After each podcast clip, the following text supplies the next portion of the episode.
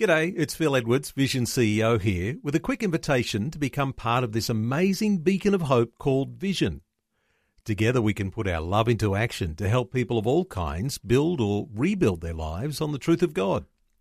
Please consider the part you can play during our upcoming Visionathon appeal, remembering that it's your support that makes Vision possible, including this podcast.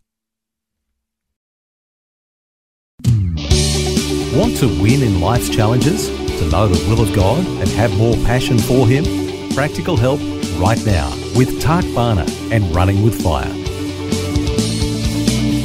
Hey, great to have you with us today as we wrap it up for this week. We've been looking at the power of God's Word, and we were finishing yesterday about being fully equipped to handle every challenge and storm that life may throw at us. And I'm more persuaded than ever before with all the stuff that's happening, even the coronavirus that we've been going through, if we are uh, if we're strong in God's word or if we spend time in God's word in, in the Bible, He will get us through.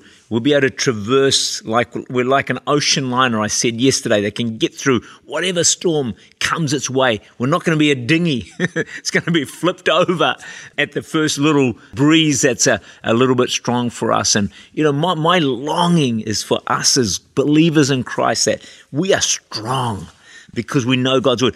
Matthew 7 24 to 27 puts it this way Therefore, whoever hears these sayings of mine and does them, I will liken him to a wise man who built his house on a rock. The rain descended, the floods came. There was a coronavirus, COVID 19, self isolation, lockdown. The winds blew and beat on that house, and it did not fall. Why? For it was founded on the rock.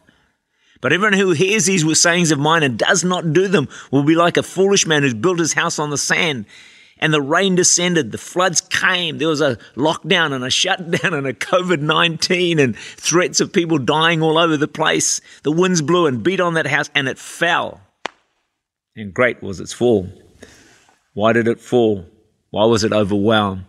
There was no reading and obeying of God's word. I can't stress how important it is. How many times in my life have I hit a crisis and there's been a good number? So often I've come back to this book and God's just given me a verse of scripture.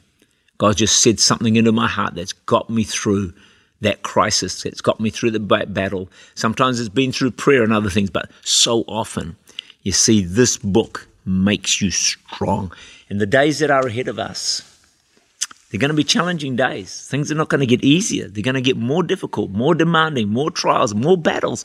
And if, if we just have to prepare for ourselves ourselves now for what's going to be ahead. I've often said to people, you don't win a game the day you take the field.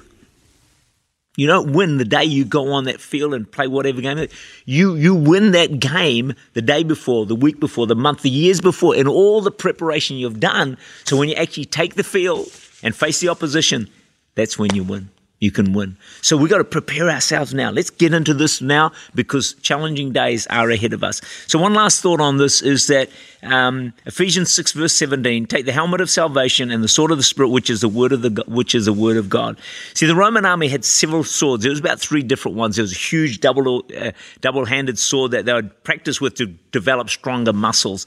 Then there was a sword that you and I are used to seeing. But Ephesians 6, 17 is a different sword was exceptionally brutal weapon, more like a dagger, razor sharp on both sides, and could easily be thrust into the enemy at close range. It was lethal and it was a terrifying weapon. Let me tell you, in the eyes of the devil, the Bible is a lethal and terrifying weapon. And uh, God's placed it into our hands. But the word here, the sword of the Spirit, the word of, uh, the, which is the word of God, the word is rhema, which is a word that God speaks to us, or a quickened word. Here's how it works.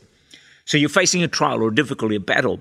You read the Word of God, and God draws your attention to a verse of Scripture. That's when He's put a two edged sword into your hand with which you can slay the enemy. Some of you have heard the story before, but it's the best one I've got.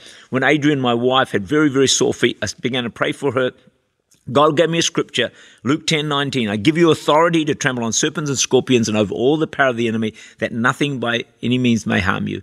God had put in my hand a double edged sword. I thrust it into the enemy, and believe me, he was slain. The pain went, and it never came back again. That is the power of God's word in our hearts and in our lives. So, whatever you're facing today, can I encourage you? Pray, read the word of God.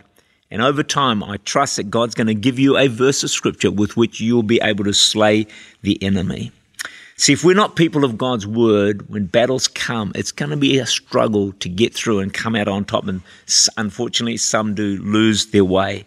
But as we do get into God's word on a daily basis, we will be strong, prosperous, successful, more than conquerors. I think devotion to God's word has been somewhat lost in today's church. But I'm here with you today to restore God's word to its rightful place, to its central place in our faith, in Christianity, in the church, and in the preaching of God's word. Why don't you join with me and let's rededicate our lives to reading and obeying God's word. Much love and God bless. Tak Bhana is the Senior Pastor of Church Unlimited in Auckland, New Zealand. For more information, to make contact, or to listen again, look for Running with Fire at our website vision.org.au.